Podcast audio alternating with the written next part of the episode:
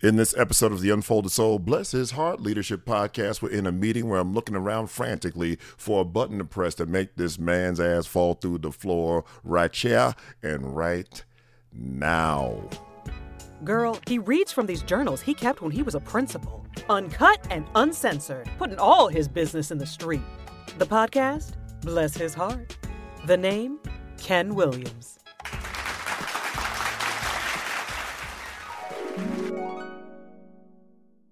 Hey, this is one of those rare instances where I need to give you a little bit of backstory. This is going to be a really quick journal read, so the backstory is going to give you some context. My school had a lot of incestuous relationships. Now, of course, I don't mean incest as in the deplorable crime. I'm talking about just a lot of uh, relationships that got in the way of the work. And my AP at the time was best friends with these two coaches that I'm sitting down with. Best friends in the most unhealthy ways. And I don't, again, I don't mean scandal or any inappropriate behaviors, just that the friendship got in the way of sound decision making. All right, let's get to it. It's 9:30 a.m. and I sat down to talk with both my instructional coaches. I broke the news that I was considering hiring a math coach. I informed them that I could not fund both a literacy coach and a math coach. I had Greg sit in on the meeting to hear it firsthand. Greg's our AP. I could see that he was completely floored by the decision. He even offered one of them another position in the school, just on the spot. I wanted to press a button that activated a trap door under his chair. He was obviously in complete shock because it looks as if someone ran over his puppy.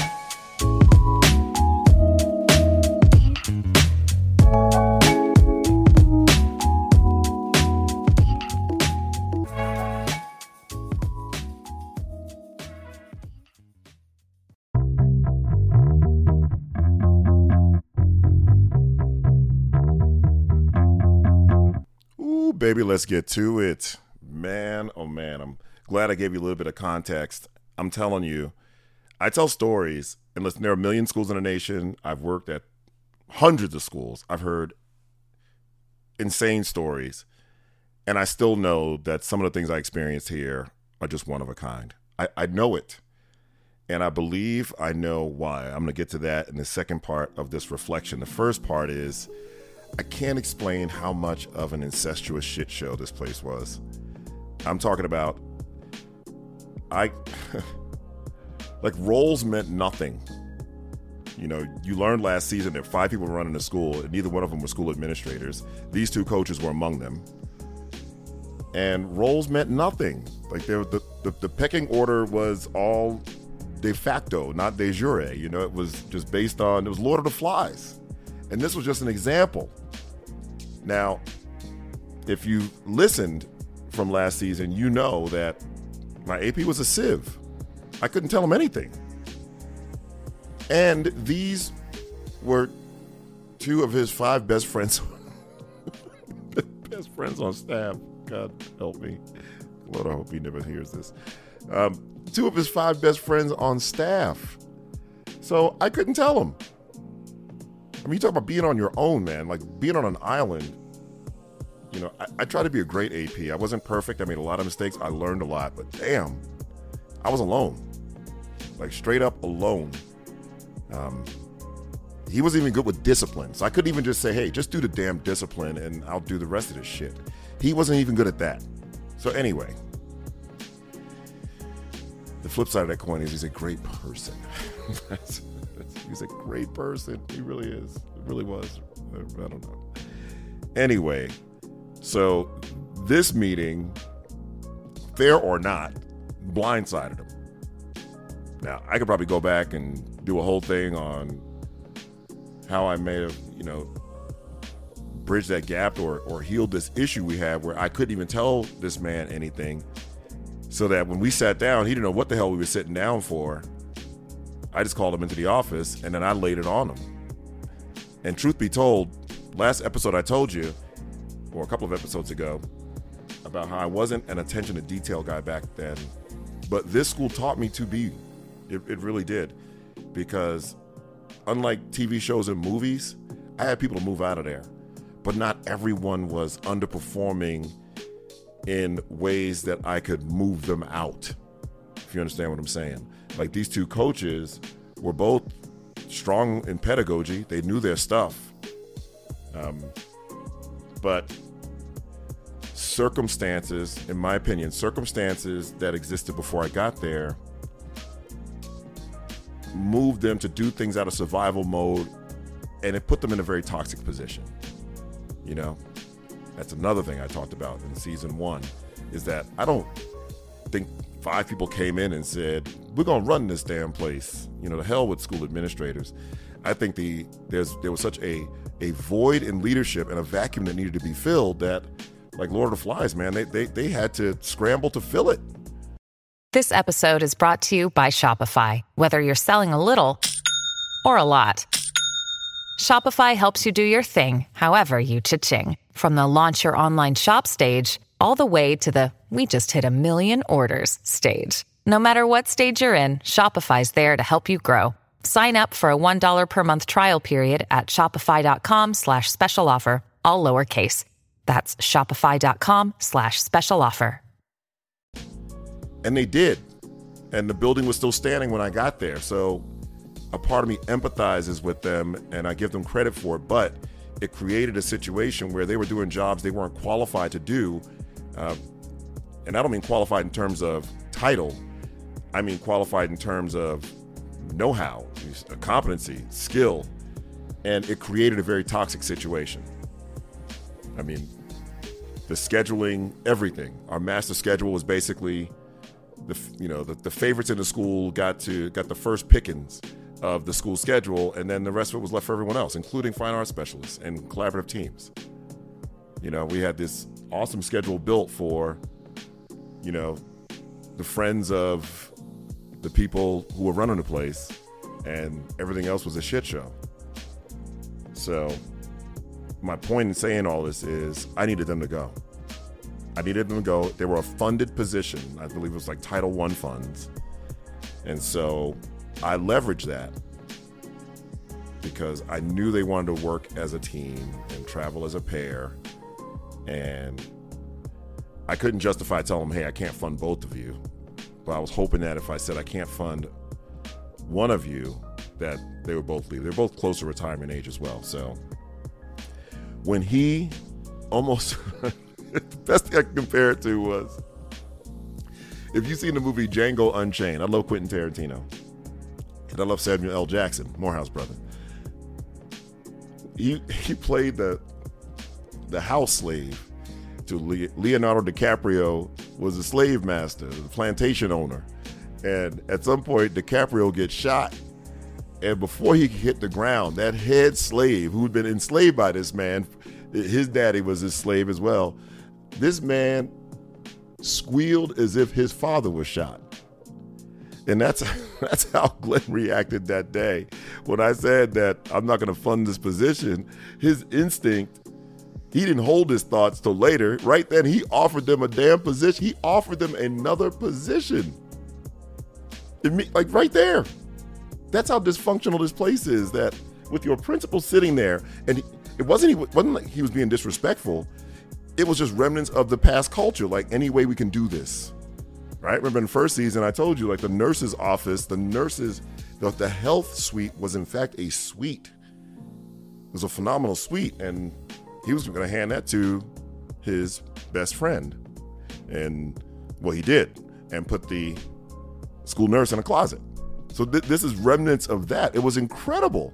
It was incredible, and if I could have pressed a button and have his ass fall through that floor and like hit a mattress below, I would have done it because I couldn't believe I was like I had to meet with him afterwards and tell him that was really inappropriate, and I'm not giving her that position. So you just caused more angst just now because that's not happening. You know, they got to go. Now I didn't get to the they got to go part, but I kind of slow played it with the funding. And in future episodes, you're going to hear some other ways that I slow played it. There were some obvious ones I could get to, but this is not the movies, man. This is not the movies where you just, uh, you know, check a couple of boxes on a form and folks are, you know, you bid them adieu. You know, you, you had to do some maneuvering. Ken Williams, Unfold the Soul. So glad that you listen to this podcast. I hope you get a lot from it. It's not the only way to connect with me, though.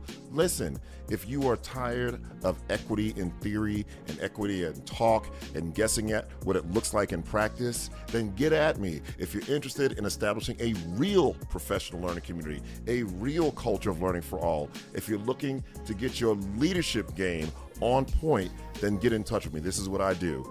Go to unfoldthesoul.com slash contact. That's unfoldthesoul.com slash contact. Lastly, listen, I've got a new book, Ruthless Equity, Disrupting the Status Quo and Ensuring Learning for All Kids. It is a monster, M-U-N-S-T-A monster, baby. I've read three forewords in my life. Three. A, a, a billion books, three forewords. Anthony let, let me stop there. Dr. Anthony Muhammad's written a foreword that still has me speechless. And once you read that foreword, you know that this book's to grab you and hit you where you live. It's to be all up in your kitchen in no time, baby. That's Ruthless Equity. Find it at ruthlessequity.com. That's ruthlessequity.com. Let's get back to the podcast. The last thing I'll say about this segment is something I came up with literally while recording this episode. And I'm, something I hadn't thought about before in an organized fashion, but it's a pattern I've noticed since uh, leaving my school and moving to the consultancy. And that is something I call well, well, here's the question. How does how does a culture as dysfunctional as mine was and as dysfunctional as I see every once in a while when I when I travel across districts, how does that exist? And there especially prevalent in my, you know, in what I've observed in districts with, I would say, 10 or more schools, you know, and then definitely larger districts. How do schools like that exist with that kind of dysfunction, with lack of achievement, with, I mean, how does it exist? I mean, because not only did we have seriously stagnant, low deplorable achievement, but the school was dysfunction junction. And and there was no secret about it. And the conclusion I came to recording this episode was I, came up with this term sanctioned dysfunction. Sanctioned dysfunction. Doesn't roll off the tongue. But here, here's what I found. I work with I work with I can work with schools all over in these same circumstances. And that is like there's always there's a school that's like a dumping ground one that the district almost expects to fail, expect to be dysfunctional. Um, I'm, I'm having a hard time explaining it in the moment, but it's almost like larger districts. Sometimes it's the entire district when it's really small districts, but larger districts, this there has to be a school or two that is a dumpster fire. And in my opinion, it's almost sanctioned. You know, I had a new superintendent. The superintendent in, that, in the district I was in, you know, when reading this journal, was new, and she had new eyes. So she was interested in me getting things turned around. But I know the culture that existed prior to my arrival, this was just that school this was that school, and it was expected. It was okay. I mean, there were no three alarm fires. There were no, no neon lights. No urgency. It was almost expected, almost like uh, ability grouping. There, there's got to be a logo. There's got to be a low school. And I don't mean that when you look at data, there's going to be a school in last place. We were in last place with no competition. Like there was no next worst school close to us the next worst school looked at us like they were the highest performing school. Like, damn, at least we ain't y'all.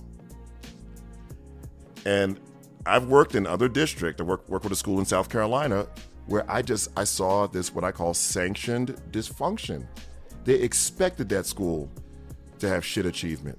They expected it to be toxic. And it was almost looked upon, we were looked upon as almost like a cautionary tale. And so I'm I'm I'm cautioning you, man. Like every school counts. I don't care where it's located. You know my work, you know I don't give a damn where it's located anyway. Because it's not about your kids or your neighborhood, it's about the folks inside the building. Got me all worked up doing this podcast.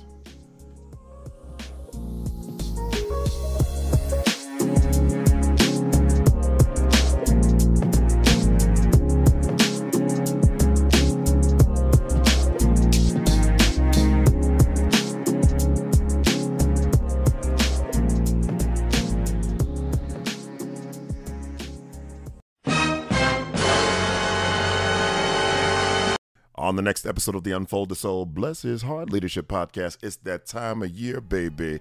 Let the blood flow. You've been listening to the Unfold the Soul, Bless His Heart podcast with Ken Williams. For more information about Ken, visit unfoldthesoul.com.